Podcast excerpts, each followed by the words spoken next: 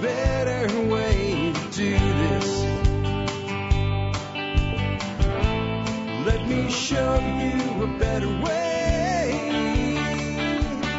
Hi, folks. This is Jack Spirko with another edition of the Survival Podcast. As always, one man's view of the changing world, the changing times, and the things that we can all do to live a better life. If times get tough, or even if they don't. Coming to you once again from Hot Springs Village, Arkansas, high atop the Highway 7 Ridge line from TSPN. That's the Survival Podcast Network headquarters. Today is Monday, February the 20th, 2012. And because it's Monday, that means we're going to take your emails that have come to me at jack at the survivalpodcast.com. And if you're smart, you put something like question for Jack, article for Jack, comment for Jack, something like that in the subject line. Very short, very direct with my name at the end of it. Tells me what's in there and I am more likely to get it in my uh, scanning through my hundreds of emails every day if you do that. So that's the way to do it. Again, jack at the survivalpodcast.com for the best chance of getting your question on the air. Ask me your question in one or two sentences or give me your point in one or two sentences and follow it up with your details or link or whatever after that. If you write me a book and I have to read four paragraphs to figure out what you're asking me, I will read about three sentences and delete your email. Not because I don't care, because I don't have the bandwidth mentally to be able to do that with 400 emails a day. That's the rules. Play by the rules. You'll probably get on the air sooner or later. Not every email you send, but if you send emails off, sooner or later, some of your emails will get on the air. Uh, before we do get to those emails though this week, let's go ahead and take care of our sponsors. They do a lot to help take care of you. Sponsor of the day number one today is Harvest Eating, the illustrious Chef Keith Snow. I'll tell you what, if you want to know how to keep, cook seasonally and locally, Chef Keith is the place to go get that information. Join his membership program. It's an amazing value. Uh, you get an awful lot of really cool stuff and access to private members only information, uh, special recipes, how to cook, uh, videos and stuff that nobody else will get. Really great stuff. Really great seasoning too, man. Check out his steak seasoning. That's just awesome. You know, if we're going to store food, if we're going to grow food, then we want to make sure we can eat that food and really enjoy it, Chef Keith can help you do just that. Next up today, emergency essentials. Just, uh, you know, when it comes down to being prepared, you know what you want to do? You want to go to beprepared.com. If you run over to beprepared.com, you'll find emergency essentials. And they really specialize in long-term storage food. They have a lot of great informational stuff there for you as well that's free to use, like their food calculator to determine how much food you actually need to store. A lot of other great information on how to get started with prepping, and a lot of other great emergency items that you can add to your prepping. Check them out today, beprepared.com. That's emergency essentials. Remember, best way to deal with our sponsors is to go to the survivalpodcast.com first, click on their banners in the right hand margin. I don't say that due to any type of affiliate relationship or anything like that. I don't care if you go directly to their sites. It doesn't really change anything for me. It's about you. It's about making sure you're dealing with somebody that's actually my sponsor if you're doing it because I recommended them. Because there's a lot of companies out there that have similar names, similar domains and things like that that do basically brand piracy. And if you go to my site first and you link off of my banners, you'll know you're dealing with people that carry my personal endorsement and the personal endorsement of the listener ad council made up of the moderators on the TSP forum. Next up, remember you can connect with me on Facebook, YouTube, and Twitter. Uh, I keep get, getting asked, are you going to do a meetup in New Hampshire? Are you going to do a meetup in New Hampshire? Are you going to do a meetup in New Hampshire? Uh, sort of, sort of, kind of. Here's my understanding. My understanding is the hotel that we're staying at for the Liberty Forum has a really decent bar in it, and my idea is I'm just going to hang out and be available to hang out uh, at that bar Thursday, Friday, and Saturday night. Thursday night might not be a real late night. Uh, it might just be for an hour or two, but here's why I'm talking about it when I talk about Facebook and Twitter. Um, get uh, on my Twitter account if you're going to be there. And when I am in the bar or I've figured out where we're going to meet up or if we're going to do something offsite or anything like that, I'll tweet it. And uh, you know, put the your Twitter app on your your your Android or your iPhone or whatever, and you'll be able to stay in touch with that. Uh, I'll also probably put it out on the Facebook fan page so you can check that. And uh, but it's probably just going to be each evening, and uh, I'll be, you know, it won't be hard to find me there. It really won't. It's a hotel. We're all staying in the same place. I've been asked if I'm not coming to the the uh, conference can we come out and hang out with you after hours? Look at the schedule and uh, let me get settled in. Maybe Thursday night's not the best night for that, but maybe it is. I don't know yet. Uh, but just keep an eye on things. If you're from the area and want to pop in, I will let you know what's going on. Uh, for those that might be going, what this Liberty Conference thing? It's been something I've been talking about for several months. I will be one of the speakers at the uh, Liberty Forum in New Hampshire, uh, and I will be there uh, Friday and Saturday this coming week. I'll put a link in the show notes to the uh, to the uh, the conference itself. Uh, next up, I want to remind you guys again with the member support brigade, we did bring Paladin Press in. Those of you who haven't checked out Paladin Press yet, do so. I think there's some people that will join the members brigade just for the 15% discount to Paladin Press.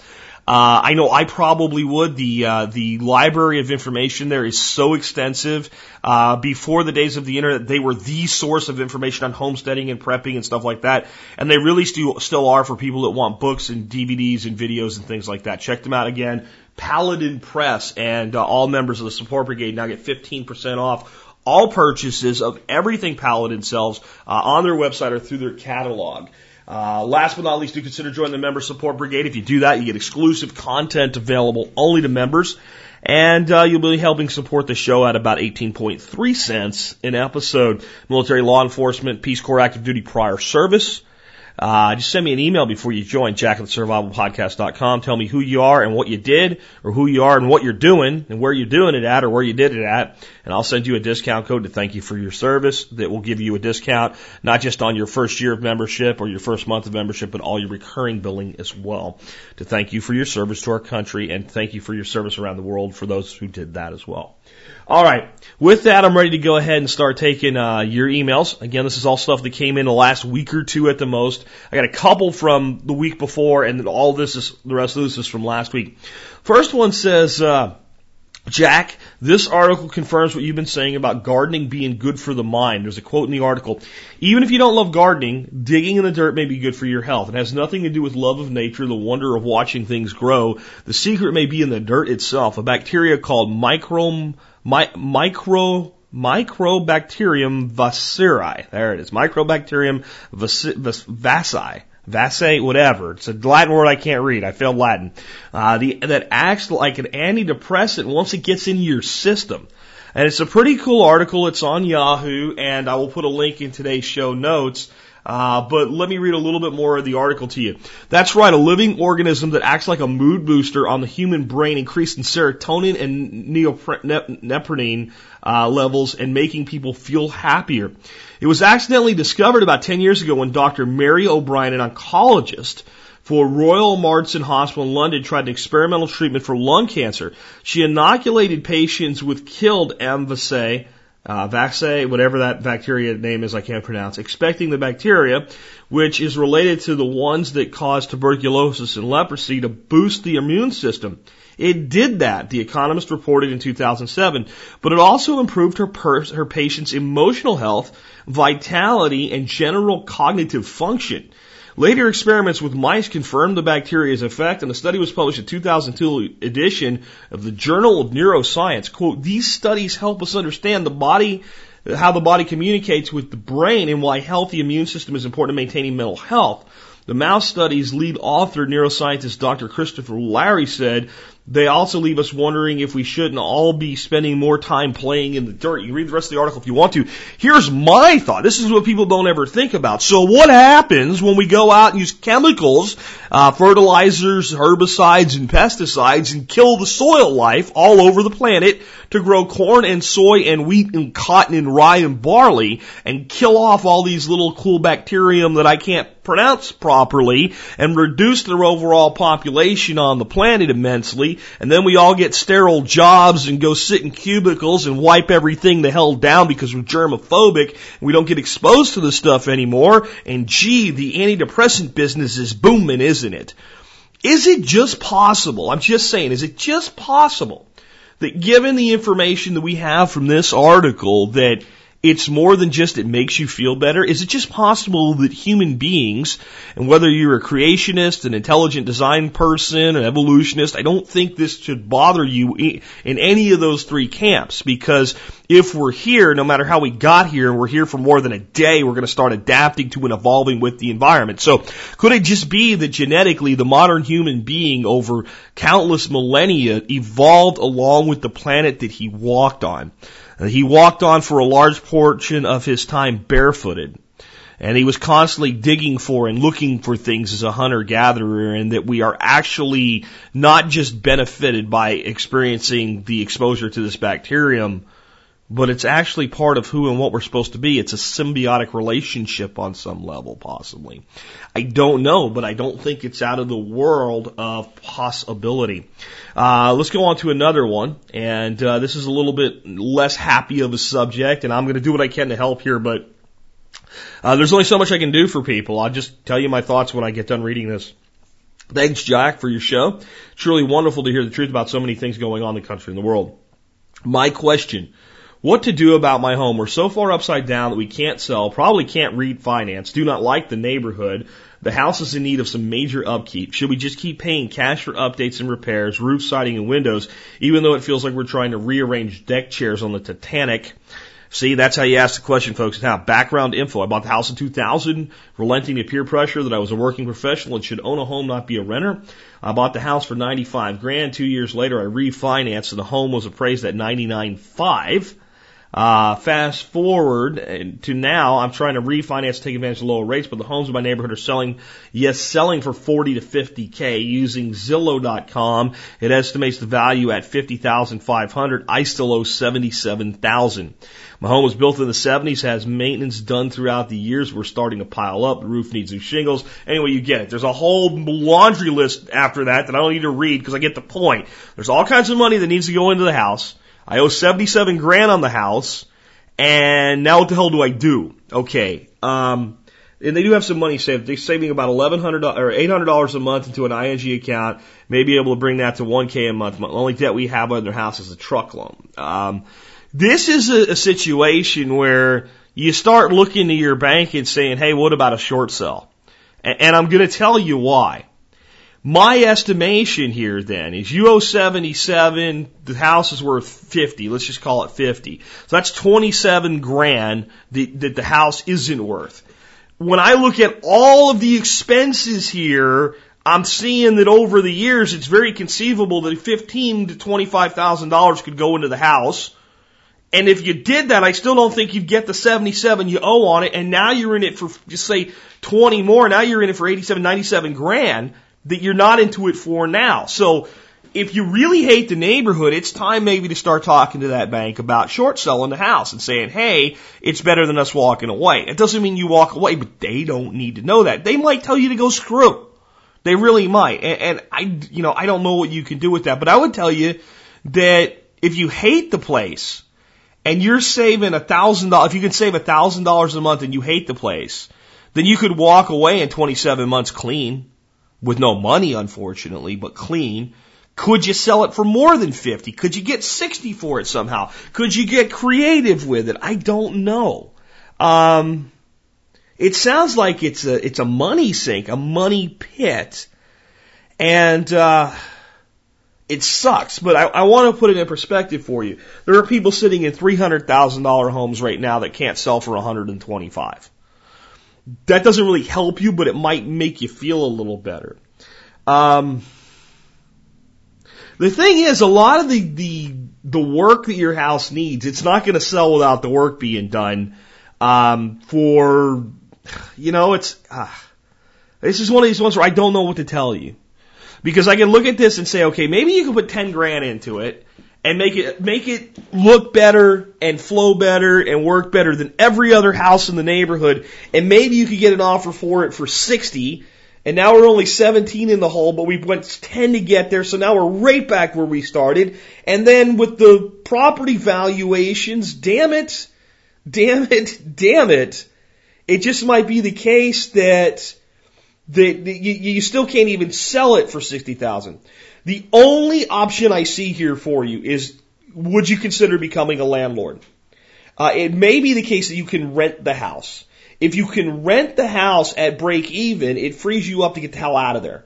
With the ability to save $1,000 in cash, uh, you could probably save up, let's say over the next two years, save up about 20k, fix all the stuff you would need to as a landlord.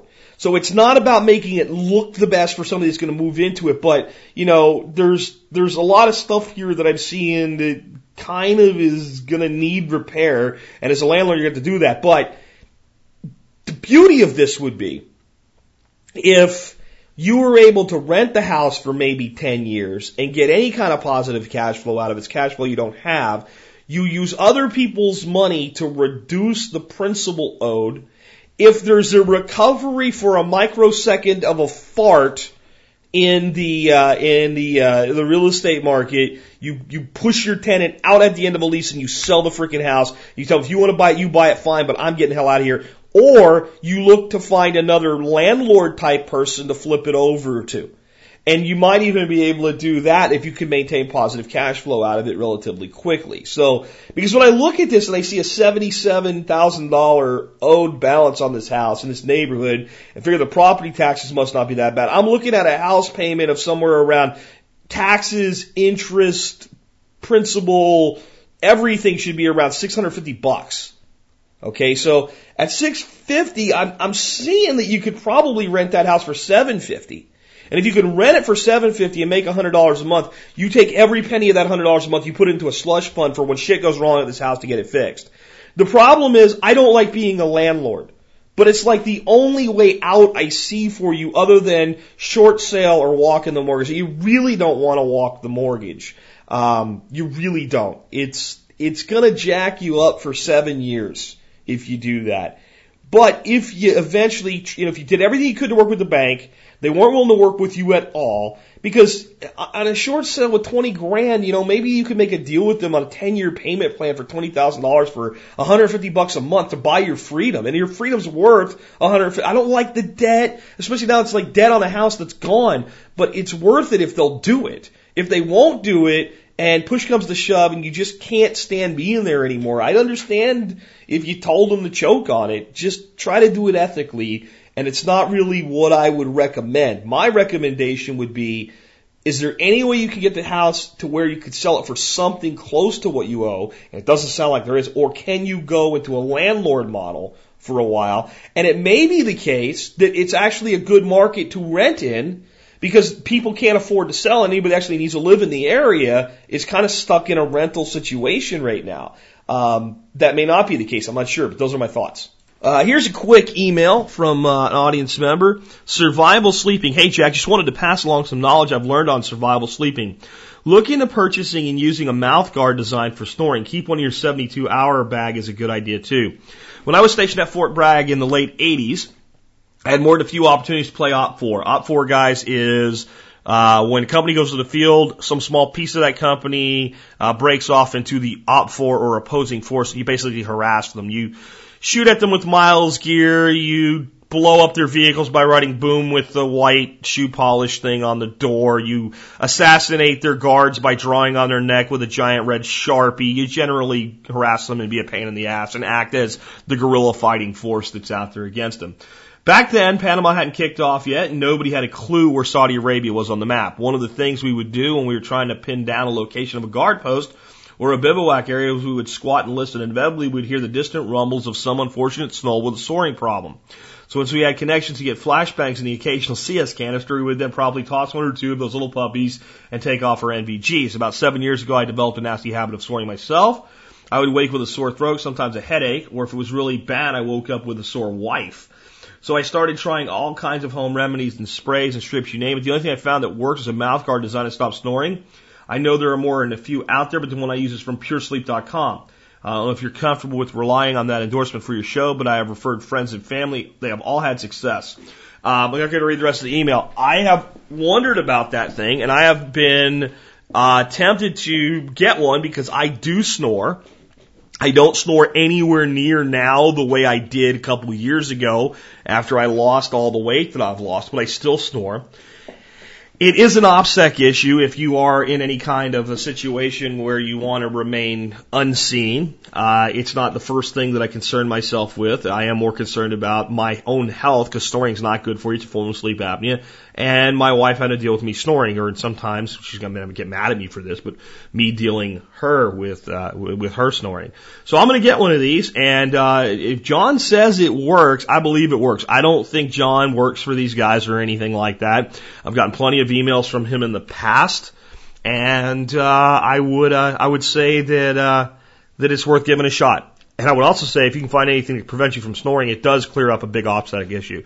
Um, snoring in the jungle And this was something we, we did as well. Uh, it is a very known military technique, listening for people snoring. Uh, when you're in the jungle, and it's dead quiet at night after that initial when all the animals are squeaking and squawking and everything but you get later and there's some sounds but it gets real quiet late in the night and if you just sit and listen, you can hear snoring for a long way away. And it does help you pinpoint things. As OPFOR, it was a little overrated because you kind of knew where they were anyway. But when you were doing force on force training in the jungle, yeah, um, it was an issue. And uh, it was an issue you could use to your advantage if you just were quiet and listened to it. So uh, let's go ahead and take the next one. Uh, this is from uh, John. John says permaculture fruit tree question. In a permaculture system, would a person have to quote spray unquote fruit trees to prevent bugs and other pests from destroying your crops? I don't know what was in the spray, but even if the spray was natural or organic, and I know organic is a somewhat ambiguous term, it seems there are other ways to prevent these losses. Various members of my family have attempted to grow fruit trees in a non-permaculture system and told me it was not worth it because you don't know how, when, or what to spray on the trees to prevent diseases, and loss of fruit and bugs and other pests. It seems like a flawed thought process, but I've never gotten to try it for myself. My apartment balcony will not support a fruit tree, and my community garden plot is not the place for a fruit tree either. Uh, thanks, John. So I don't know that it really affects you if you can't grow any trees right now, but let me, let me first of all, let's address this from a conventional agricultural standpoint. Your family says it's not worth it because they don't know uh, they don't know when, how, and what to spray on the tree. Well, if you wanted to spray chemicals on your trees, if you wanted to do that to protect them from pests or encourage pollination or whatever, well, that information is not that hard to find. So, okay, the thought process there, I would stop listening to your family on this because this sounds like people that planted one tree in their yard and it didn't produce fruit. And now they're like, oh, it doesn't work. Well, okay, let's say you planted an apple tree. Let's say none of your neighbors have any apple trees. Let's say that maybe you did plant two apple trees because you thought that far ahead. But they're the same variety and they don't cross pollinate or they're, they're different varieties but they go to bloom at different times. Well now they don't have pollen, they don't have a pollinator. See? So it's not that you had to spray anything there. It's that when you plant certain trees, you do have to assure yourself that either they're self-fertile or they're pollen, they have, you know, a pollinator if they need that. And I can tell you, I know fruit trees that grew all over the apartment complex I lived in in Jacksonville, Florida as a kid, and there were pomegranates and plums and apples and all kinds of stuff, and no one ever jack diddly crap to that stuff, and it produced like crazy. I can tell you the peach tree that sat in my backyard was laden with peaches the last year that we were there in Texas, and I didn't do anything to it. Um, you know, the other thing is, a permaculture system is the key word here, the key concept here. If I bring chickens into a fruit orchard, everything changes. Everything changes with the life cycle of fruit flies and the other pests. If I don't bring chickens in, I don't bring some sort of uh, predator in uh, from a livestock standpoint, it's a much more difficult thing because I end up with a much more uh, ongoing life cycle of my pests. So, no, you don't have to spray trees. Now, there's certain trees that you can spray with certain things that really aren't toxic, uh, but they are inputs that you normally wouldn't have to worry about, but they will improve things for you. There are some methods of organic pest control. You could use things like neem uh, to help with control of some insects, and you don't really. Need, it's with certain insects you, you don't really need to do it all the time. You can use it at particular times when the pests initially become active, and you break their life cycle with that. But you know that's back to your parents. So you have to know when and what and where. Well, learn depending on the tree and the, the climate you're in. It's not hard. That's like saying it's not worth having a car because you have to know when to hit the brakes and when to shift gears, when to push the clutch in. You have to know when to put gas in it. I mean, it's, you know, come on. It's growing a tree. But I'll tell you what, the biggest problem that most people have when it comes to growing fruit trees is they grow one tree and they don't they don't look after cross pollination. And then the other thing is you should grow multiple trees because some years certain things will do better than others. But if you grow a large variety, then you end up with a situation where something always does well for you. But I mean, if you live in the South, you can't grow a fig, you got a problem, man. They grow like weeds. Uh, pomegranates grow like weeds. Pers- wild persimmon grows all by itself, shockingly enough. And uh, the Asian persimmons, like Fuyu, they, they they grow just as good as the natives. Uh, in the right, you know, in the northern climates, cherries, I mean, they, they will also, like, if you don't prune them enough, you end up with a tree so big you can't pick it. Uh, it, it does take time. And I think that's the other thing that a lot of times people have a problem with. They say, well, it doesn't produce. Well, how old is it? It's three years old. Well, numbskull, it's an apple tree. It's not going to produce much for you in its third year. It's going to take four, five, six years to give you a decent crop, and it's going to take seven or eight to start really giving you a heavy crop if it's certain varieties and certain types. And is it a dwarf or a semi-dwarf? And what did you plant it into? Did you just dig a hole in hard pan clay soil and shove the root ball in there without, you know, soaking the roots and getting the roots untangled and untwisted and preparing the soil? And have you been mulching around the tree? I mean, see, there's so many things to this, but none of it's difficult. Good quality soil, good fertile soil, good mulching, uh, making sure you have cross pollination, planting a variety. If you can bring livestock into the picture, and anybody in the and anybody and their mother can grow a fruit tree. It's not that hard. Uh, next one here, Paul says, I'm just listening to your show. You're talking about Greece not being able to default on the eurozone. Isn't that what Iceland has already done? What makes the situation impossible with Greece and possible with Iceland? Um, it's not that it's impossible with, with, Greece. It's what it means if they do it. Um, it's also a size issue. Greece is one of the leading economies in the world. The Eurozone is highly tied to them. Uh, Iceland has a population of about 329,000. That's like the size of St. Louis proper. So St. Louis, Missouri, not the outlying, you know, uh, suburbs and everything, just urban downtown St. Louis, Missouri. That's the whole thing. That's and think about how big the United States is sitting around St. Louis, and would we really care if St. Louis? We would care about the people. I'm talking economically. If St. Louis just went away, it really wouldn't have that much of an effect on the United States economy. The Eurozone economy is relatively the same size as the United States economy. So economically, when they lost Iceland's default, it was like us losing, having St. Louis default, to put it in perspective. Greece, kind of like California defaulting for them. All right, Greece is that's kind of their equivalent there. They've lost a big state with a lot of debt. There's a ton of debt there. Uh, another thing that was that was very very different. The Greeks joined the eurozone officially and adopted the euro. So there is no more drachma. Now there's the euro. So Greece is using the equivalent of be like if, if Texas never became a state when it did. Some people don't think it did. Let's say it never did, but let's say like 20 years ago, people down in Texas said, yeah, we're ready to join the union now. And they got rid of the Texas dollar and started using the American dollar.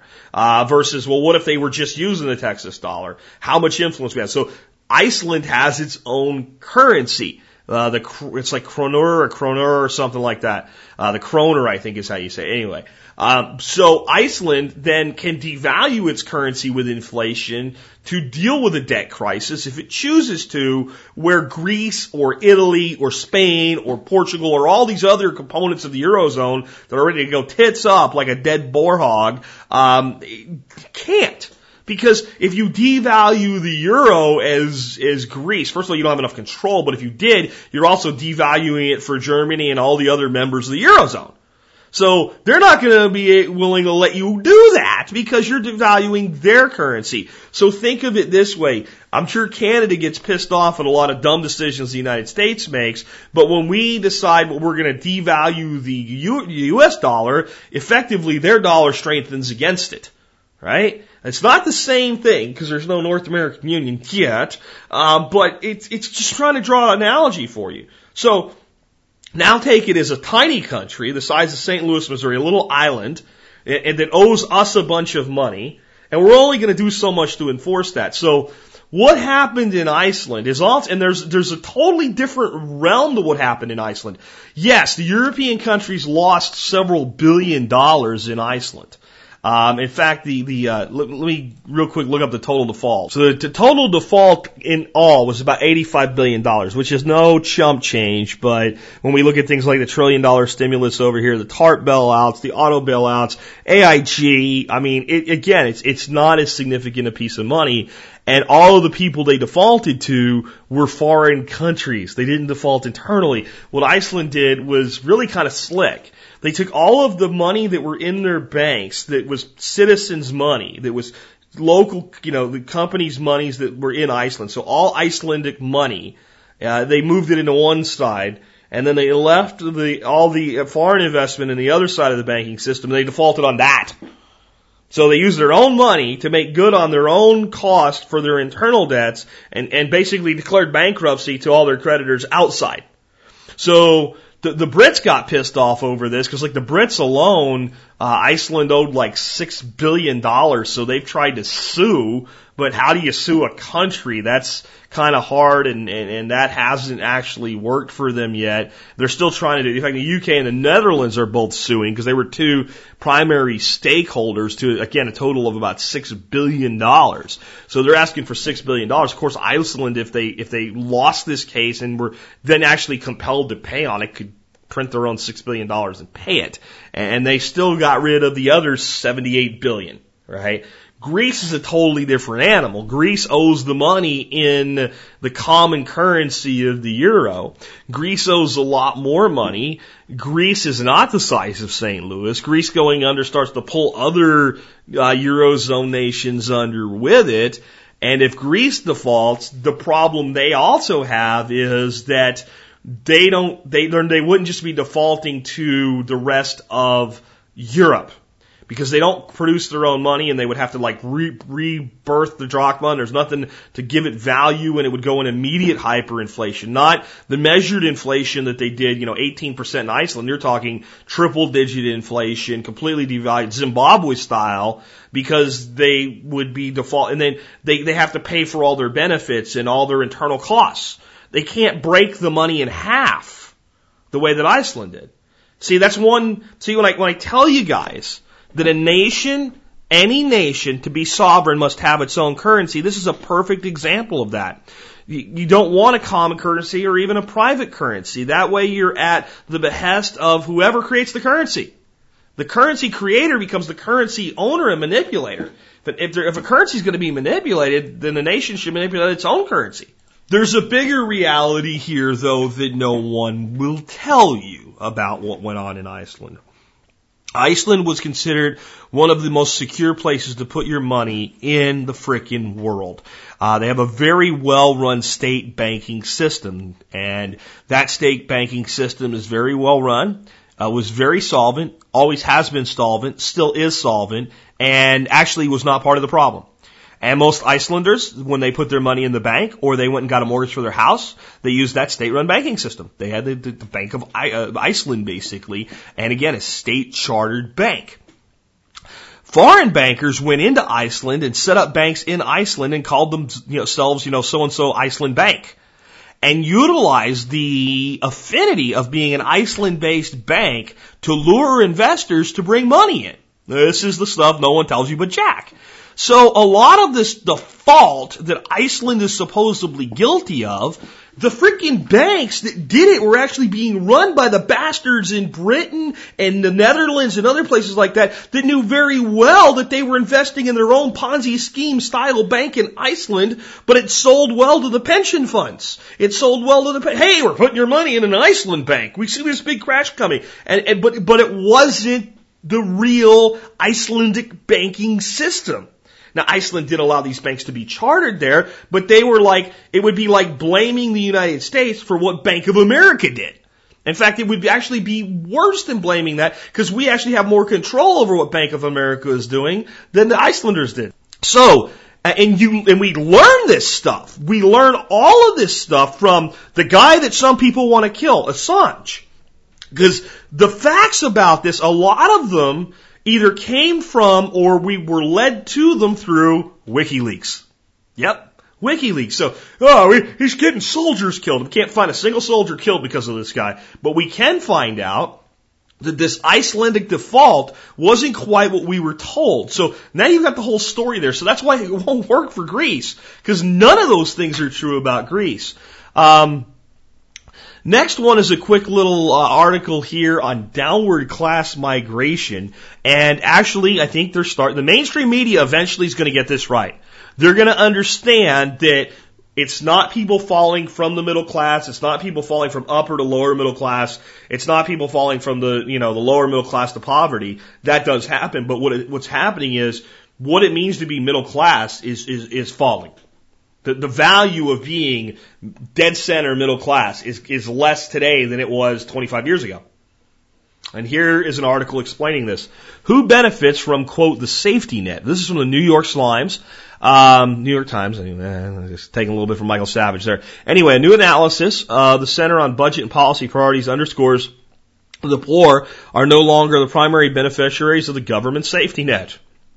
Terms like entitlements, government benefits, and safety net often conjure images of tax dollars sliding from the hands of the wealthy into the pockets of the poor. Actually, no, they don't. No, they don't. They conjure images for me of working people who are not wealthy paying for the poor. And that's what they have been in the past, but that is beginning to change. Here we go. But as we reported Sunday, that image is badly outdated. Benefits now flow primarily to the middle class. The center's study found the poorest American households, the bottom fifth, received just 32 cents of every dollar of government benefits distributed in 2010. The finding is broadly consistent with data we reported Sunday that the poorest households received 36% of benefits in 2007, down 54% in down 50, down from 54% in 1979. Members that came from a study published last year by the Congressional Budget Office.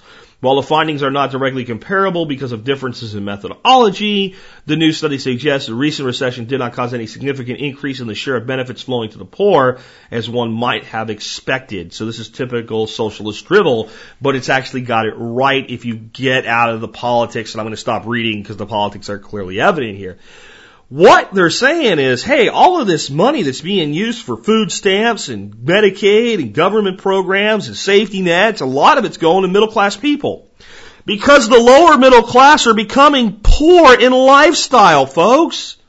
That's what I've been saying. And the reason that more of the money's going to them is there's more of those people. There's a greater population of them. So we're taking their own money putting it through a government sieve and giving it back to them. This is an end game. This is a crocodile in a death roll. That's what this is when this kind of crap starts to happen. How can you sustain that? And then, you know, our ass clown president say, well, we need to tax the rich more and make sure they pay their fair share. Uh, you know, I, that's not going to fix it.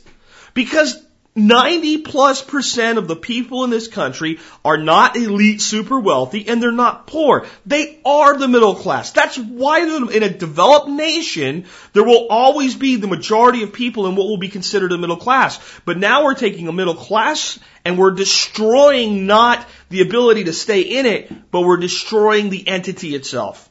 We're making people that are lower middle class to mid tier middle class have a lifestyle quality that's equivalent to a person that's at the poverty level. We're making everybody equal. What do you call that? Everybody's the same, no matter how hard you work or what you do. Everybody has the basics of what they need. Hmm. And no one really has more unless you're really super special and then you get a lot more, but everybody else just gets the same. What do they call that? I'm not even going to tell you. Not even going to tell you. You know what they call that. Anyway. Um, next question comes in and says, Hey Jack, Consumer Affairs asks if gas is going to hit $5 a gallon this summer. Do you think gasoline will ever go back under $4.50 a gallon if it does? Uh, gas pricing was one of the things I blew it on during the recession. I said that when it went up over three bucks, it would never go back under. And it did for a time and it rapidly corrected itself and went back up to more, uh, of what I was talking about. Um, but I'll tell you what. I think that you will see $5 gas this summer. I don't think that it will sustain itself after the summer peak. I do think it'll probably go back under 450. I don't think that matters. I still think it's so high that on our current system, it completely screws the economy. There's, there's, the, the economy can only grow based on the energy production within the economy, based on the structure the economy currently has. Can we build an economy that does not require abundant cheap energy to function? Yes. Have we? No. I know some of you are going right now, there's no way we can do that. Of course we can. You can build an economy to function in just about any environment. Prisoners build economies that function in prison based on cigarettes and uh, cafeteria items.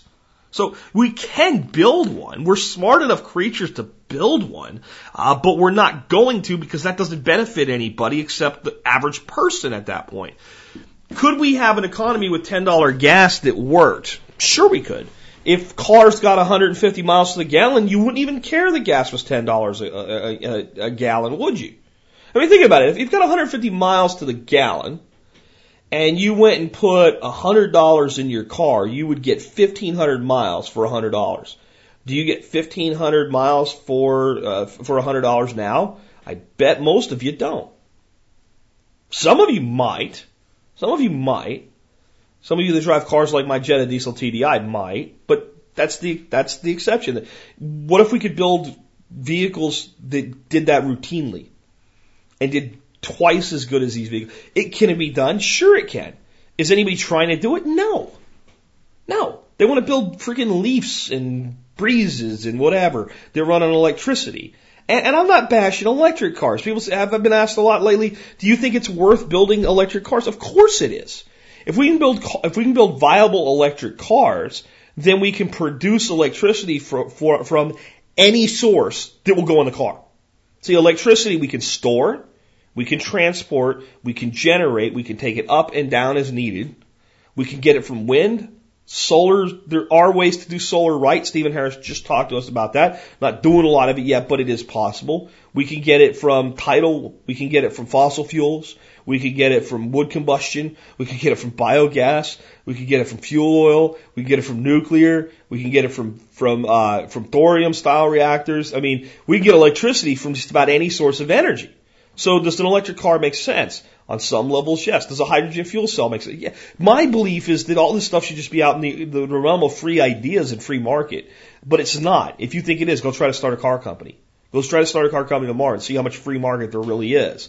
Um, but that doesn't really, guess, answer the hardest guy's question. Will gas go above five bucks? Yeah. Will it ever go below four fifty? Probably. Uh, will it ever go back down to like a dollar fifty a gallon? I don't think so. I think those days are that is gone. There's another thing at play here. It was just the devaluing of the dollar. So the reality is the Fed has said that their goal between now and 2020, the goal, 33% of inflation over that period of time. So that if gas was a dollar right now, that it would end up being a dollar 33 if everything stayed the same. The easiest way to understand that. So that means for every dollar on gas right now, inflation alone will add 30 cents to its cost between now and 2020 if the Fed gets their way with inflation.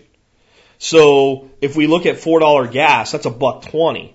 So that puts us to 520 if we were at 4 bucks par. There, I mean, it's just, it's just math. If we, de- so we have a, a commodity that is, that is becoming increasingly expensive to produce and increasingly competed for. So we had peak oil in the 70s just like it was said we would, but then we found ways to extract oil that we previously couldn't extract. And that kind of kept things going and found other sources of hydrocarbon for the last 25 years. But now even that is beginning to get to the point where like, how deep can we really go? How much money can we really spend to get the stuff out? How much damage are we really doing to the environment with things like the tar sands? Because it's really disgusting some of the, the waste being produced by that. I'm not talking about CO2, I'm talking about real pollution. Um, how you know how long can we go on like this? And at the same time, we have China and India with population explosions and not so much population growth explosions, but a, a growth of the population of their middle class, people that can afford a car or a moped. Even a moped is very fuel efficient, but when you have like, you know, a billion people driving mopeds, that's a lot of gas every day. So we have this, this expanding global marketplace with a, with a, a flat to declining commodity with a falling value of the dollar. So long term, fuel's just going to get more and more expensive. And these short-term fluctuations, whether it, you know, whether it goes to four bucks this fall or 390 this fall, doesn't really help the situation. Not if you're actually concerned about the long-term situation. The long-term situation is we will see $10 gas in our lifetimes. Every person listening to this show that doesn't die of some rare disease or isn't already 99 years old or something like that is highly likely to see $10 gas in your lifetime. If you think it's ridiculous that I would say that, do you think somebody would have believed you if you told them they would see $5 gas in their lifetime uh, in, in, let's say, the early 70s before the uh, Arab oil embargo, when you could get gas for like 35, 40 cents a gallon? They would have said, you're insane. Nobody will pay that for it. The reality is that people will pay whatever they have to for gas because in our society, it's necessary. And if people had to start paying $8 a gallon for gas tomorrow, they would do it. It would cause major shifts in behavior. It would cause major downplay in the economy. It would be miserable. It would suck. It would hurt. People would have to make very, very hard decisions. People would use less but people would pay it. If you don't believe that, go to some European countries where they pay that right now. I'm not saying it's a good idea. I'm not saying, I'm not putting judgment on any way or the other. I'm telling you the economic fact of the situation. When people look at gas prices, say, well, they can only go so high because at some point people will stop buying it. Uh, that number does exist. That number does exist, but it's very, very high. Even at $100 a gallon, many people would still buy some gas every week. They would have to.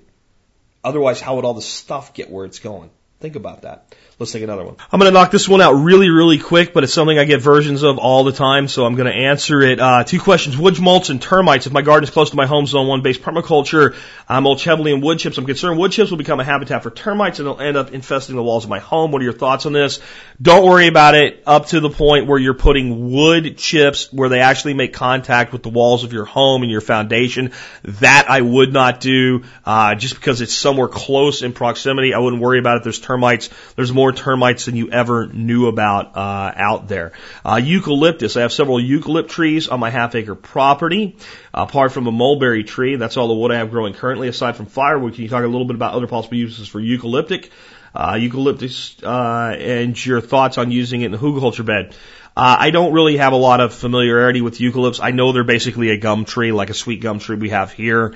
Uh, same family. They are not really known as great hardwood or timber or anything like that. Uh, they break down relatively quickly. They make a great hugelkultur bed. It just doesn't last long as, let's say, one made out of oak, but it certainly will work just fine for your hugelkultur beds. Uh, we've had a lot of people do them with sweet gum and have absolutely no problems whatsoever. Uh, in fact, they've gotten really great results. Uh, Dave uh, from allthingsplants.com, uh, Dave Whitinger was on, and he talked about using gum trees, and he got great results. Um, next one uh, comes in. Uh, says, uh, hold on real quick, guys. I got an error there. Hey, uh, you heard reports. Uh, here, here's, sorry guys, it just threw me off a second. Uh, comes from Tom. Tom says, I don't know if you've heard the reports that the Syrian regime is now using nerve gas on its own people, but it got me thinking. Put aside how credible the information may be. Is there a point in which the domestic West, U.S. military, should intervene on humanitarian grounds in another sovereign nation? Is it more legitimate if that nation is a dictatorship? Is it about time other emerging economies use the newfound wealth to start putting their own shiny new militaries in harm's way? Your humble servant and non-interventionist Tom. That's a tough question. And there really are two segments to this. Okay? Um, let's start out with the reports themselves. So far, there's been absolutely no confirmation the reports are true. They've been completely denied by Syria and its allies.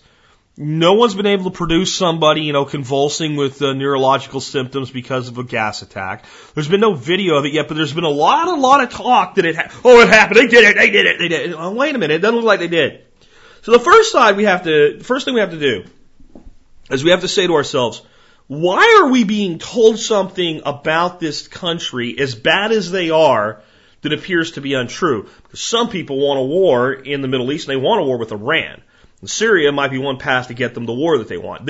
There is like, I mean, it's unbelievable how obsessed some people that run this country seem to be with starting a war with Iran, and I don't think anybody with a freaking brain thinks that's a good idea. That's a war that you lose by winning, at best. You know, and so there's that. Now, okay, let's, let's take this into the hypothetical because I think the, the, the active issue is they're not doing it, it doesn't apply. But let's say, is there a point at which you watch one nation go to a point where you say, that's enough. Knock it off, or we're going to come over there and we're going to start cracking some skulls. There's, there's a point at which the human rights violations are such that it's incumbent upon other nations to step in and do something.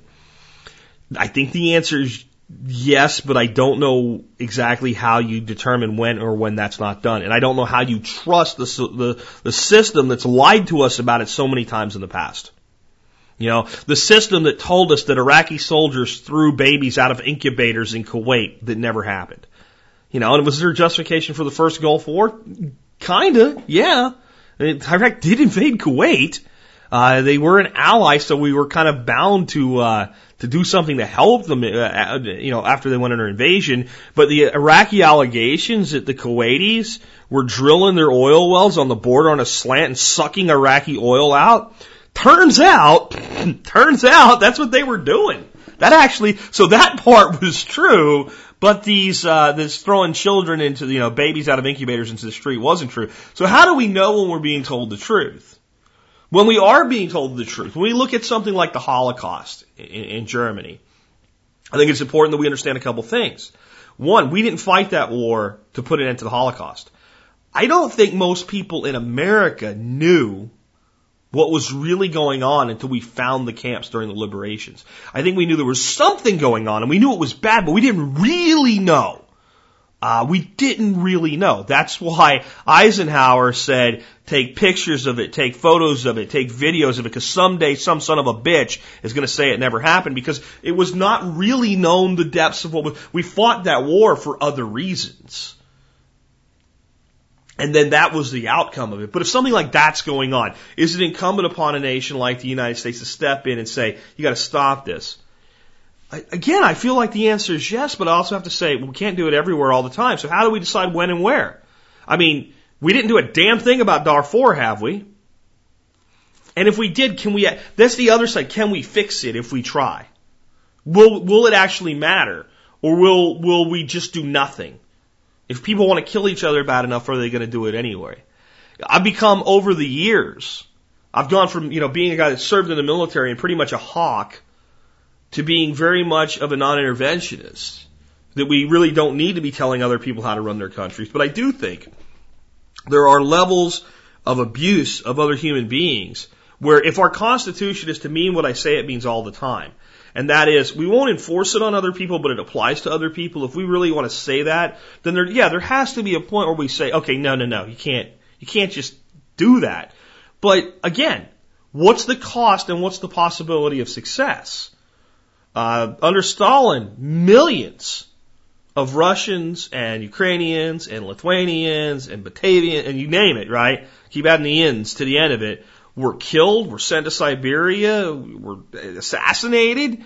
We didn't really do anything about that. We fought a Cold War. We didn't really do anything to help them. Well, why? Because, okay, mutually assured destruction, uh, and, and, you know, I mean, if we look at it that way, then can we say that what, what, what about another nation that looks over here and says, oh, look at all these poor drug users you guys in America throw in jail. They shouldn't go to jail for that. That's a human rights violation. Then are they right to come? I mean, it, it's a very complex situation.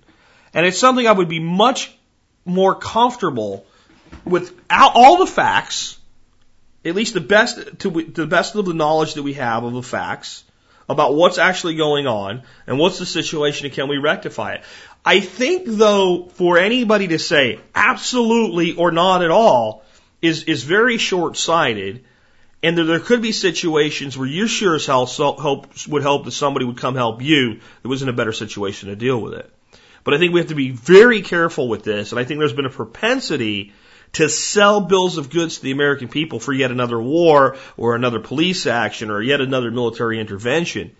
And you guys know me, it's not that I don't support the troops, I don't trust the people giving us the information. Uh, in the case of Syria using nerve gas on its citizens, as far as I can tell at this point, completely, totally, 100% fabricated. And you have to ask yourself why we're being told something like that before you make snap decisions on anything. Okay, that was a little heavier than I like for a Monday. Let's go to something a little more cool. Um, here's a little article on the cheap vegetable gardener. and it is an analysis of the most profitable plants in your vegetable garden.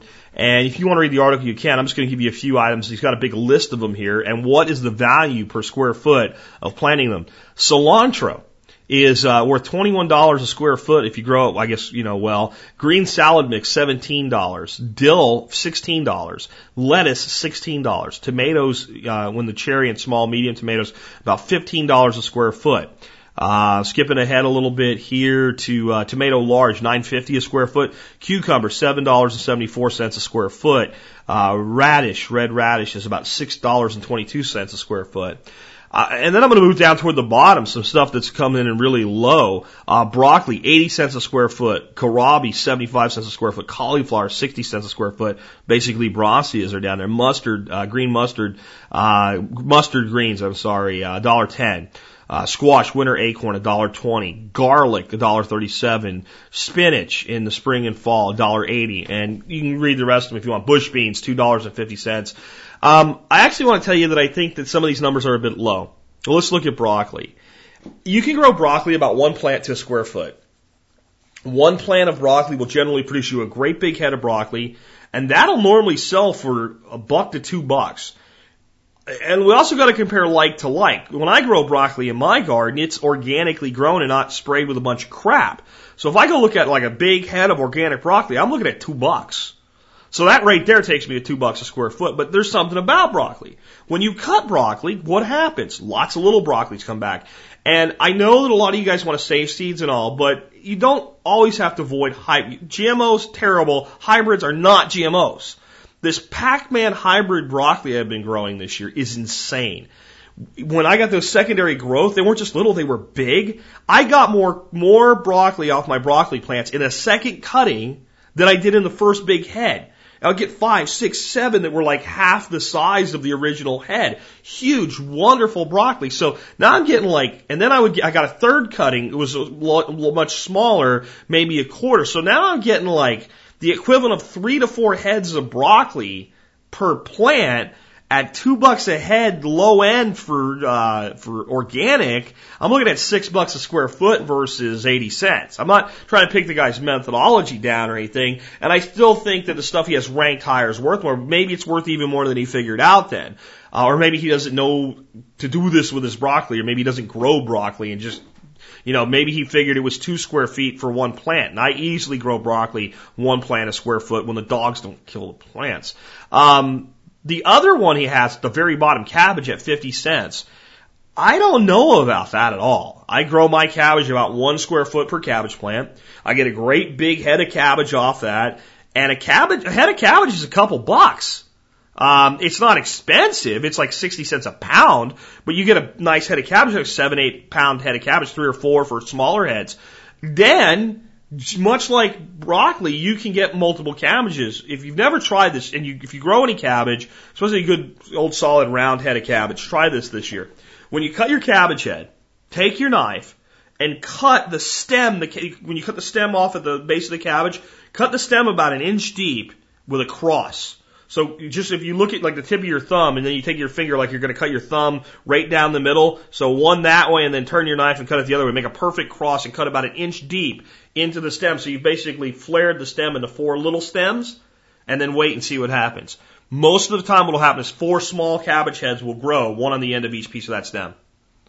And those heads will grow to about a quarter of the size. So you effectively get a second head but you get four little cabbages that you can do cool things with, like make sauerkraut instead of chopping them up. Just cut your small heads into like fourths or eighths and, and sauerkraut them as whole chunks of, of cabbage in your crock. That's kind of cool. Or you can do other things with them. So even cabbage, I'm thinking a couple, three, four bucks a square foot. The bigger issue here is I start to look at this and I start looking at like, you know, corn at a buck and a quarter. Uh, I know people that buy houses for six and seven dollars a square foot. So what this is actually telling us is that land properly cultivated can be worth more for producing food than providing housing in certain ways. And that brings us to the other side of this I wanted to talk to you about. Okay, so yeah, okay, I can get $21 a square foot growing cilantro by using it myself. And I can only sell so much cilantro and things like that. I can only use so much of it. So planting 100 square feet of cilantro wouldn't really make a lot of sense. I can't do that and say, well, now I have, uh, you know, $2,000 worth of cilantro production this year unless I'm selling it. It just doesn't really make sense that way. And cilantro is a vegetable that will bolt in the heat, so I can only grow it during certain parts of the year. So it mitigates and accentuates this thing, right? So now I can only grow the cilantro in that one square foot from, let's say, fall through spring. And I know in summer, when it gets really hot, it's just going to go nuts and bolt and, and go to basically coriander. So I'm going to want to take that out. Well, now I can do something like drop another plant in there, something like a summer squash, and use that square foot, uh, to, you know, maybe uh, with some other square footage to grow some summer squash or grow basil. And now I'm going to get, according to this, $6.63 a square foot of basil production or grow a tomato plant. So it's also a year round thing. So it's very conceivable to me looking at this list here and factoring in some concepts like I think he's undervaluing certain things that I could easily push a production value of, I would say, between five and $10 aggregate average for gardening space. Five to ten dollars a square foot. Okay, so a thousand square foot of gardening at five bucks is five thousand dollars a year to ten thousand dollars a year in production. That's pretty cool. That says an awful lot. It also says that if I maximize and push it up in the ten dollar range, even a hundred square foot garden, a couple beds, can net me thousand bucks.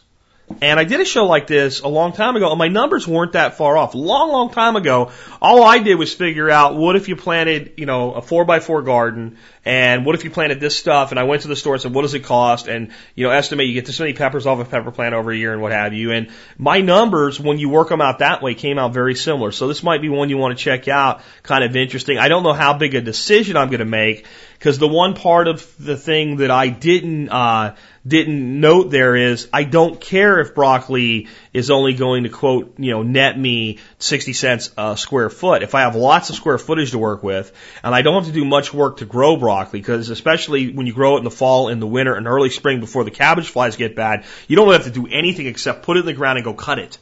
And I love to eat broccoli, which I do. And if you don't like broccoli, try it on the grill. Take it in some foil, uh, drizzle some olive oil, some Italian style herb seasoning on it, and grill it like that until it's bright green but not mushy.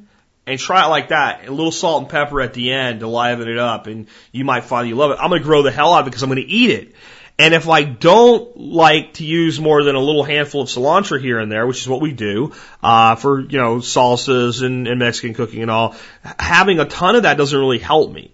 Uh, if I don't like, uh, arugula, which I happen to. But if I didn't like arugula, it doesn't matter that it's worth twenty dollars a square foot in production. It's about what I actually use. It's about how much input I have to have and how well things grow in my area. So if something is high on the list but hard to grow and I don't eat it a lot, or low on the list and easy to grow and I do eat it a lot, to me it changes the personal valuation formulas a great deal for me personally. Um, next one comes in from Kevin. Kevin says, Jack, this is this is kind of a follow up to another person that was talking last week about uh, large corporations setting up uh, community gardens. Jack, there's already a large Fortune 500 company with an employee community garden.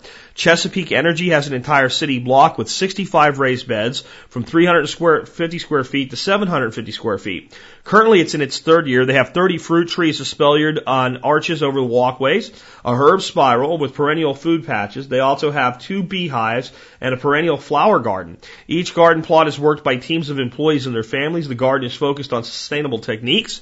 Excess food is donated to the local food pantry. Sites from the on-site restaurants are composted as well. At least two hot compost piles are built every week.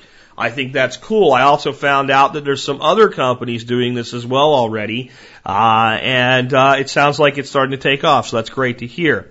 Um, next one, this guy uh, is named Jack, and he says is there still fallout in our atmosphere from the nuclear disasters in Japan that is coming down still into our atmosphere and affecting our ecosystems such as soil and water quality? I thought that maybe I should go out and buy a seven or eight large bags of organic soil and keep stored in my prepper supplies for my wife if she needs to start seeds in our cellar using the soil. Right now we are concerned about buying any food supplies that come from the West Coast, possibly Midwest too. What is your opinion on all this? Uh, is there still nuclear fallout in our atmosphere from Fukushima? Yes. Is it something that should keep you up at night being worried about it? No. No. No. Frickin' no. Is in the words of, of Alex Jones, a giant cloud of death coming to, no. Right? Take your potassium iodide. No. Okay? The reality is this. The concept that you're going to go out and buy some soil and stick it in the the basement for Fukushima, and you'll be able to start. I mean, it's a limited amount of fertility that you have there. Most things you're going to have to eventually move outside anyway. It just, to me, it doesn't make sense. Long term, if you're concerned about true nuclear disaster, like big full scale global nuclear war or multiple system meltdown or something like that, and you were building a bunker underground would it make sense to try to do something where you could utilize uh, material and grow things underground? Sure, I think that's beyond what most of us can do. Here's what I think about Fukushima, guys. Uh, the establishment's not telling us the truth, and the alternative media is hyping the shit out of it. And the truth, like most things, lies somewhere in between. There's really not a damn thing any of us can do about it. And if I lived in Japan right now, especially near Fukushima, I would be really concerned. For me over here, based on what I know about how nuclear physics freaking works, I'm going to tell you that there's probably a lot bigger threats in my life than anything that will ever come to, to, to cause problems for us from Fukushima directly. Period. And even if there is, unless you're ready to start living underground in a freaking bunker right now, there ain't a damn thing you can do about it. Uh, I certainly would not abstain from buying something for like an almond from California. Uh, I am not buying seafood that comes from Japan or the Sea of Japan or any the South China Sea or anything like that right now. That's about the that's about the place I have the biggest concern. Uh, Chad from San Francisco, California, and his words, not mine. Another Michael Savage reference there says, "Hi Jack, I somehow had my ATM card skimmed and copied to another card. So only in a few days they emptied my bank account, but I learned from you to always carry cash and keep some cash at home. My bank is in the process of investigating it, but because I followed your advice, this is a minor inconvenience rather than a huge setback. We've also been copy canning for a while so we can hold off on spending money on food until the mess is sorted out. With all the gas prices the way they are, the cash does go fast, so I learned to keep a little more cash on hand. Thank you for all that you do. You've made my life better. Chad in San Francisco. Uh, Chad, glad to hear you're getting through this. Let me know if your bank actually ends up like giving you the money back or you end up losing the money. I'd like to know because sometimes it happens one way and sometimes it happens another. Uh, this is a great reason, folks, for for your bank ATM card and all stuff like that, for you to not link it to your savings account. Generally speaking, we only keep so much money in a checking account, and uh, so you you can set it up so that your ATM card uh, cannot access your savings account. You can still have online banking and log in. If you want to move money from your savings to your checking, you can do that. But it creates kind of this wall of delineation, uh, and I think that's a better idea for most people. I think some people like the convenience of, oh, I can just uh, go in with my ATM card and pull money from savings or checking. But now, if somebody does what happened to Chad, I'm going to get to what skimming is in a minute, then they have access to your checking and your savings. And with online banking today, the way it is with iPhones and smartphones and all like that, uh, it's it's much safer that you maintain that level of separation. Now, what is skimming? And this is the bigger reason I put this on today's show because people need to be aware of this. Skimming is the act of copying somebody else's card information. And there's a couple ways that this can be done. One, you can actually go to eBay and buy this shit, no joke. There's devices that are made that you shove inside an ATM. Right? You shove them in the card slot of an ATM. So, so Joe Blow comes and sticks his card in the ATM. His card goes through the skimmer and into the actual machine.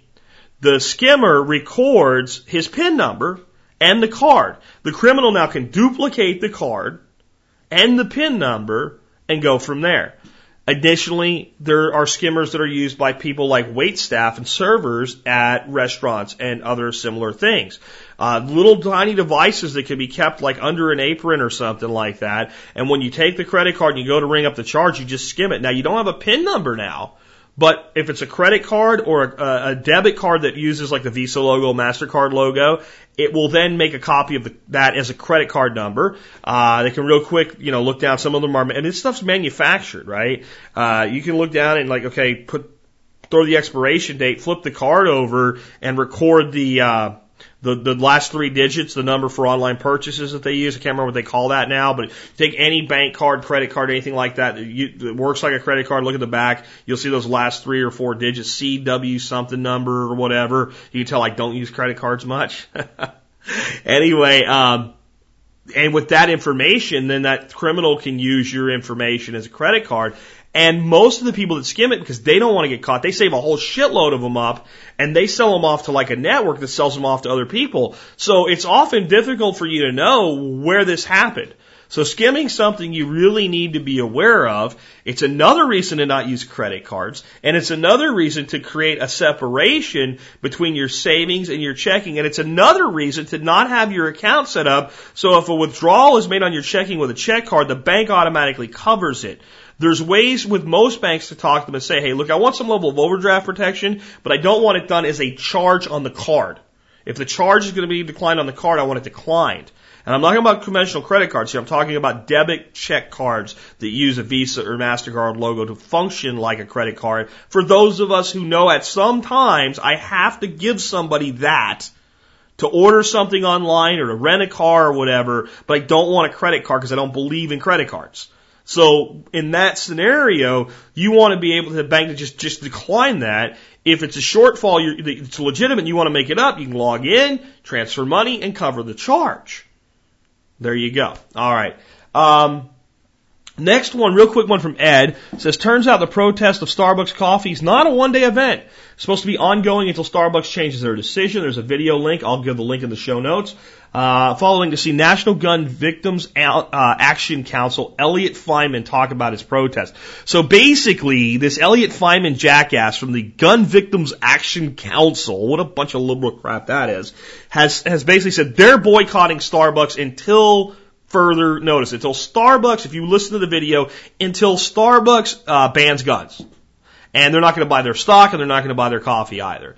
Uh, so it's an ongoing thing. Somehow it got trumped up for Valentine's Day and the boycott, the response that we participated in with the $2 bills happened on February. So this is my thought. Uh, I got a whole bunch of $2 bills now from the bank. And I don't go to Starbucks a lot, but every time I do, every single time I do, I'm spending a $2 bill when I buy whatever I'm buying from Starbucks, and I'm going to tell the person behind the counter it's ongoing support. So they can have their ongoing boycott, I'll have my ongoing boycott, and those of you that keep, again, saying Starbucks isn't pro Second Amendment enough, again, guys, you got to understand, watch this video and see how consorted this effort is, how much pressure they've been under, and how many other places caved in, like California Pizza Kitchen. You know, you can't carry your, your, your licensed concealed handgun into California pizza kitchens that they've done that, and there's uh, a bunch of other people who have as well. And these people are on a mission to basically make your carry permit useless by getting every single store and shop and, and thing you can have out there. And Starbucks is where they ran into a, a, holdup. Who would have thunk it? Um, another quick question. Hey, Jack, it's Jeremy from Minnesota. Just wondering what southern states would be best to grow our food year round in. Uh, the best state for year round growing is probably so, southern Florida. Uh, South Texas, especially some areas more near the coast that get good rainfall, are pretty good. Southern California, um, rain issues there. Uh, southern, you know, Arizona, uh, New Mexico, good climate, but not good rainfall. Uh, not really great soils either. Uh, but you can extend that a great deal if you do things like greenhouses, mini greenhouses, winter hardy crops. I have been growing something year round since I got here to Arkansas. Right now, I've just cut the broccoli plants I was talking about. I've just cut them off at the ground. Uh, but I've got cabbages growing. I've got carrots growing. Uh, so you can do it in places like uh, central Arkansas. And as you go a little bit further north, there it gets more and more difficult without a greenhouse. But if you wanted to say what's the best state uh, to do year-round growing period with quite a bit of, you know, Second Amendment freedom and overall freedom, I would say it's Florida. Uh, Florida is very pro Second Amendment. Uh, they're one of the states that do the non non resident uh, concealed carry permits. Uh, so they're a great friend of the Second Amendment as far as I'm concerned. Florida is not just swamps, alligators, and beaches. Uh, there's a lot of uh, land in Florida that looks very much like the rest of the southeast United States, but they're a lot more buffered from freezes. The further south you go, the more that that's the case. I really loved growing up in Florida. The soil is mostly sandy. but it is relatively easy to improve. It's easy to dig in. Uh, it gets good rainfall. You do have the risk of hurricanes uh, being significant and tornadoes being somewhat significant, but uh, not quite as bad as I'd say Arkansas is more at risk for tornadoes than Florida in a lot of ways. Gets a lot more touchdowns. Definitely Texas uh, and what have you. So you've got a fairly good state. It would be, it would actually be a lot higher on my list, I think, of places to live than most people uh, would think real estate's really affordable there right now, especially out of like the artsy fartsy places I wouldn't want to live anyway, and the the hip chic places I wouldn't want to, you know, South Beach and that shit. I want nothing to do with the people that live there. Uh, I really don't. Uh, the, the, not everybody, but obviously the crowds of drones and Kardashianites and all that freaking bullshit I want nothing to do with. But um, overall, it was it's actually high on my list of places I could live. And uh, if I could live somewhere either on the Gulf Coast or close to the Gulf Coast, that would be really ideal from just a lifestyle quotient. It's just a great place. It really didn't go fishing and, and stuff like that all the time. But even if it was uh, 20, 30 miles from the coast on the Gulf side, uh, Fort Myers, Fort Myers area, a little north of there, Fort Myers area, a little south of there, Cape Coral, all that. That's a great place. And you can grow the hell out of food there. And you can grow a lot of things you can't grow in the rest of the United States there, like citrus and stuff like that. So, um, the best. And why do you think so many people, so many blue hairs from the Northeast retire there? Um, not for the same motivations you and I would, but the climate is really great and it gives you a lot less expense and a lot more rainfall to work with than California does. And you don't have California's wackiness with socialism. It's, uh, it's pretty good. People, I think, give Florida a bad name because of how many retirees move there. But by the time a retiree moves to Florida, the, the, see, the thing about that is they've saved their money. They go down there and they buy a place. Their pensions and Social Security come from the federal. State doesn't have to take care of them. They're self-sufficient financially. It's just just something to think about there. Uh, but it would be really high. Southern Georgia's got some cool places. Uh, Southern Alabama, but I, I, none of them really compare to Florida for me. Now, I'm biased. I grew up in Jacksonville for quite a bit of my childhood, and I loved running the swamps on the Atlantic side in, in Jacksonville, Florida. And you know, Jacksonville was jokingly always called Southern Georgia and what have you, but uh, it's kind of really a cool place. Uh, the Carolinas aren't bad either, uh, especially like Southern South Carolina. I mean, there's not, you know, you get more cold weather than you do down in Florida and what have you, but you can do quite a bit year round. And they're, the whole eastern United States is really ideal when it comes to growing stuff.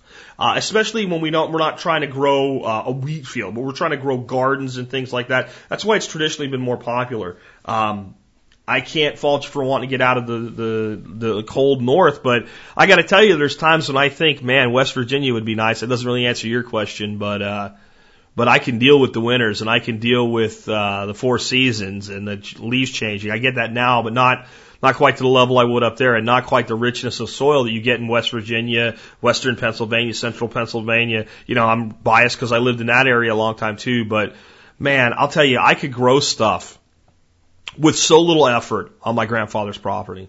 It was amazing uh, how well things did there. Now you had the long winter, you had the cold winter, you had the time where you couldn't grow as much. And if you want out of that, I get it. But um, you know, I got to tell you, a greenhouse with some heat can do a lot. Uh, let's see if we can fit one more in here. Actually, I'm going to crab a couple more in today. I know I'm going long, but I got a lot of good stuff that came in.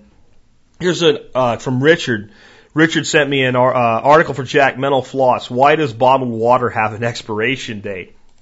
I've often told you guys, quit worrying about your water going bad. Water doesn't go bad unless there's something in it that made it bad from day one, or you give it something that can grow in it and a food source. So, if water's good when you put it away, if it stays uh, sealed up and, and stored properly, it can't go bad. Water, until abused, is the most sustainable thing on planet Earth. When you drink a glass of water this morning out of your tap, whether you want to think about it this way or not, on some levels, it's dinosaur pee.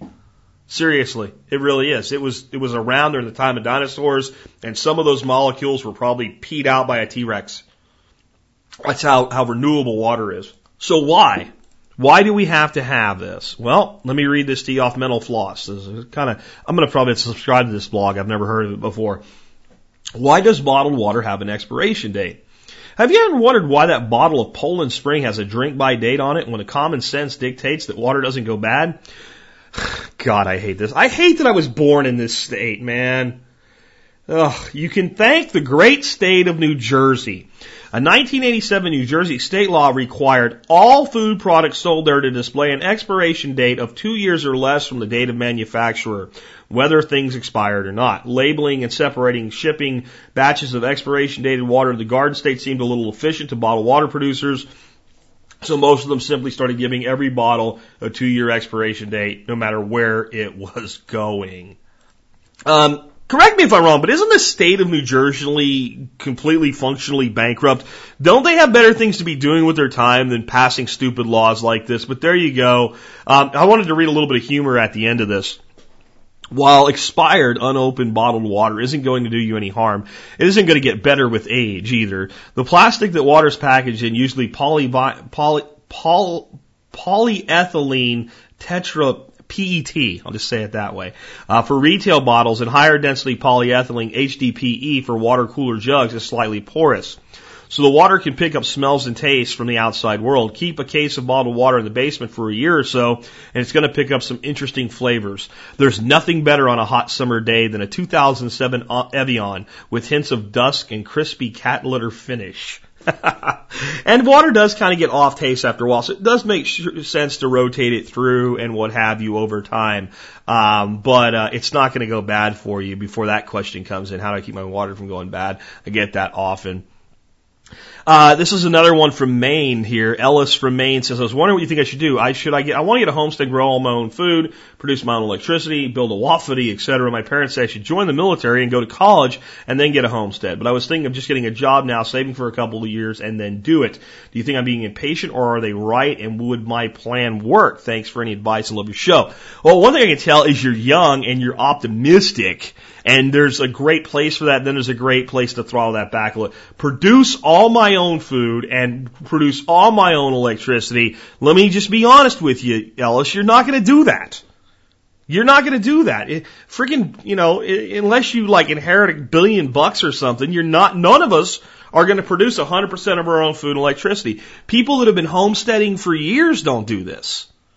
You know, some, some homesteaders will produce the majority of their own electricity, but then they're going to fall back on things like burning wood and, uh, and propane and things like that for heating components and stuff like that. Um, I'll tell you this though. I don't care what your parents say. Unless you're mission oriented, unless you want to be a soldier, do not join the frickin' military. The military is not right for you unless you are right for it. And you are not for, right for it unless you want to be there. And you will hate serving if you go there just for a college education. And every person that I served next to who I said, why'd you join? Just for college, hated their job, hated what they did, hated being there, and were counting the days until they got out before they got in. And most of them that I know of that I've stayed in touch with, many of them never ended up even using their college benefits because by the time they got out, they were so miserable with that choice. They just wanted to go do anything where they weren't told what to do anymore. So college is not a good place to not be told what to do because you have exams and stuff like that. Um, my thoughts on college, Ellis, are this. Don't go to college unless you know what the hell you want to do. Don't go get a liberal arts degree or general studies degree or marketing degree or communications degree because you don't know what the frick else you want to do. Um, but if you think you're just going to get a job, so we've got a blue collar thing, work for two or three years and be able to out just go pay cash for a homestead, uh, unless you're willing to live very, very, very frugally, uh, is probably not going to happen. So you have to make your own way here. You have to decide what's important to you and what you want. But it's so easy for parents to say something like, you need to go to the military and you need to go to college. Well, they're not you. And at some point you have to stand up and be a man and make decisions for yourself. And let me kind of put it to you this way. If you take a job for six months and start working and, and, and realize I need something more, I need to go to school or I need to go to college, doing it at that point is not hard. Uncle Sam will take you. Okay? If you join the army for six months and decide, boy, this isn't really what I wanted. it doesn't work that way. You don't get to quit. Uh, you can't just walk up to the commander and, and throw your uh, throw your ID on the uh, on the on the desk. Even officers, you ever see this where like the officer says, "I am resigning my commission." Great, private. That I mean, that's how that works. Or maybe if you're lucky, great sergeant. You're resigning your commission, fine. You can just go over there and report to freaking captain, you know, whoever. It- it- You don't just quit the military. So it is a commitment. It is a huge commitment. And you might join for four years and end up in there for eight against your will. This is, there's a war on and they're trying to start another war. Unless you are comfortable joining the military, being mission orientated, you want to be there and you accept the fact that you're going to be in one way or another supporting the actions that our nation's taking right now, don't do it. Now, if you qualify in all those aspects, I will thank you for your service, even though it's not what I would choose to do right now. Because we all have to make our own choices, but damn, don't do it for college, don't do it for college, don't do it for college. If you do it and get college, fine. But don't join the military just for college. And if you do join the military and you're not in this mission oriented stuff, then then join the freaking Air Force and, and, and try to get a desk job or something. And I still wouldn't do that. And I don't mean any disrespect to people that did that either. I'm just saying, man, you know, I can see your parents, you know, if, if you joined the United States Army Infantry so you could go to college and then you went off to Afghanistan and ended up dead or had a leg blown off. Uh, maybe that advice they would regret giving you, especially if it was against your will. The reality is, when I get questions like I did recently about people saying, well, should we send our kids to war or not? You don't send your kids to war, parents. When your kids are old enough to join the military, they're adults and they're free to make their own choices. And when you're joining the military, you better know that's who you are and that's what you're doing. You better have a clue why you're doing it and what you're going to get out of it, and you better want to do it or don't do it.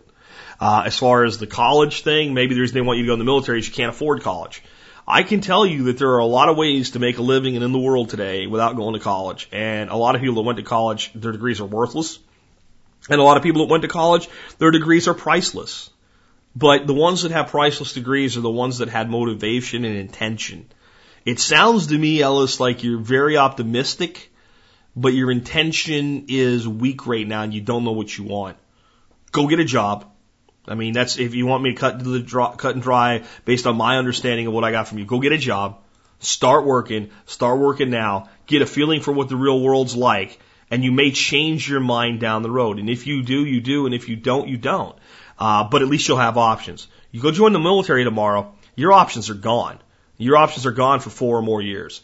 Um, Last one I'm going to read today in the New York Times again. In Alabama, a county that fell off the financial cliff. I told you about this before it happened. I told you it was going to happen. I told you it was inevitable. Now let's look at what's happened. Of course, I'm talking about Jefferson County, Alabama, which is the uh, uh, where Birmingham is the county seat. So this is the biggest county, biggest municipality ever to go bankrupt in the United States. Let me read a little bit to you. One county jail here is so crowded that some inmates sleep on the floor, while another county jail a few miles down the road sits empty. There is no money for the second one anymore. So they even have the jail. It's not they can't build the jail, they can't staff it. So they, they closed one jail and put everybody in the other jail. Which means you know that a lot of a lot of people go. The county roads here need paving, and the tax collector needs help. There's no money for them either. There's no money for a lot of things around here. Not since Jefferson County population 658,000 went bankrupt last last fall. There's no money for holiday DUI checkpoints, litter patrols, or overtime pay at the courthouse. None of the crews to pull, pull weeds uh, or pick up roadkill. Not even when, as happened recently, an unlucky cow was hit near a cow near the town of Willem.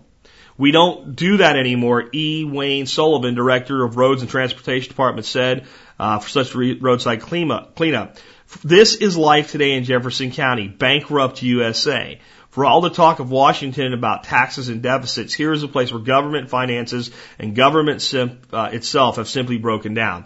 The county, which includes the city of Birmingham, is drowning under four billion in debt, the legacy of a big sewer project, and a corp, uh, corrupt financial dealings that spent that sent 17 people to prison. Uh, you can read the rest of the article if you want to. It's actually three pages long. I'm certainly not going to read all that. Uh, but this is what bankruptcy for a city looks like. Uh, and a county in this this uh, this case. So this is basically the county. So the the city of Birmingham isn't technically bankrupt, but they rely on a tremendous number of county services. Now, if you go there, there's still people there, and there's still a functioning society there, and it's not the Weimar Republic and what have you, but it is a, a stark reality of things yet to come. What else has happened? Uh, Harrisburg is in a similar situation and going downhill from there. Um, we're starting to see the Canaries. The canaries in the coal mine are starting to fall over. Jefferson City, Alabama. Uh, was it uh, Harrisburg, Pennsylvania? Uh, Central Falls, uh, Rhode Island, and, and whatnot. And it's only a matter of time, folks, until this happens to Los Angeles and San Francisco and you know, I don't even want to say the city names because I don't know which ones are going to go first, but I know some, you know, New York, Chicago. This can't go on forever. And it's why we need to be prepared. And I don't want you to be prepared for Mad Max. I don't want you to be prepared for Patriots, the coming collapse and the, you know, war with Belgium over who owes who money. You can look around and see failures like Iceland and Greece and see that's not, that's not how things play out. In some ways they play out much worse. In the prepper fantasy mindset, the way this stuff plays out is everything collapses, then it's every man for himself, and it's like going back to what America was in 1776. That's not what happens. Things get so much worse than that. On some levels, there's still systems of support, there's still things, there's still economy, there's still some services, there's still some functionality, there's still some jails, just less, there's still some prisons, just less. Right? And everybody still expects that you are going to pay your bills. So it makes sense right now to start doing things like planting that garden that can produce 500 or 1000 or $10,000 worth of food a year for yourself. It makes sense to pay off that debt. It makes sense to not make snap decisions when you're a young person and join the military if it's not right for you. It makes sense to get a good job and work hard and not go to college unless you know what the hell you want to do. It makes sense to focus on yourself and worry less about other people. It makes sense to be a non-interventionist, not just in the world, but sometimes even in your own family and letting your other family members, when they become adults, make their own decision. It makes sense to look after yourself. It makes sense to look after your community. It makes sense to look after your family. It makes sense to stand up and be the man or woman of the house and look after your immediate family before you tell your brother how to live.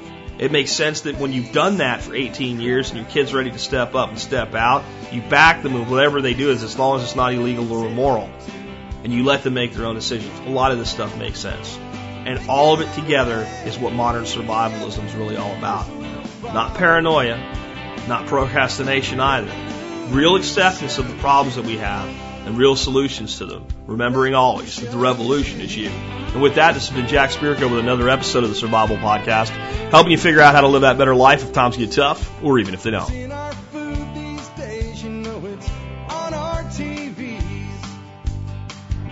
Sometimes we forget we are what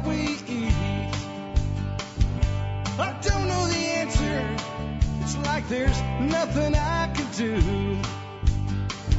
It's the price we pay, I guess, when we follow all the rules. There's a better way to do this. Let me show you a better way.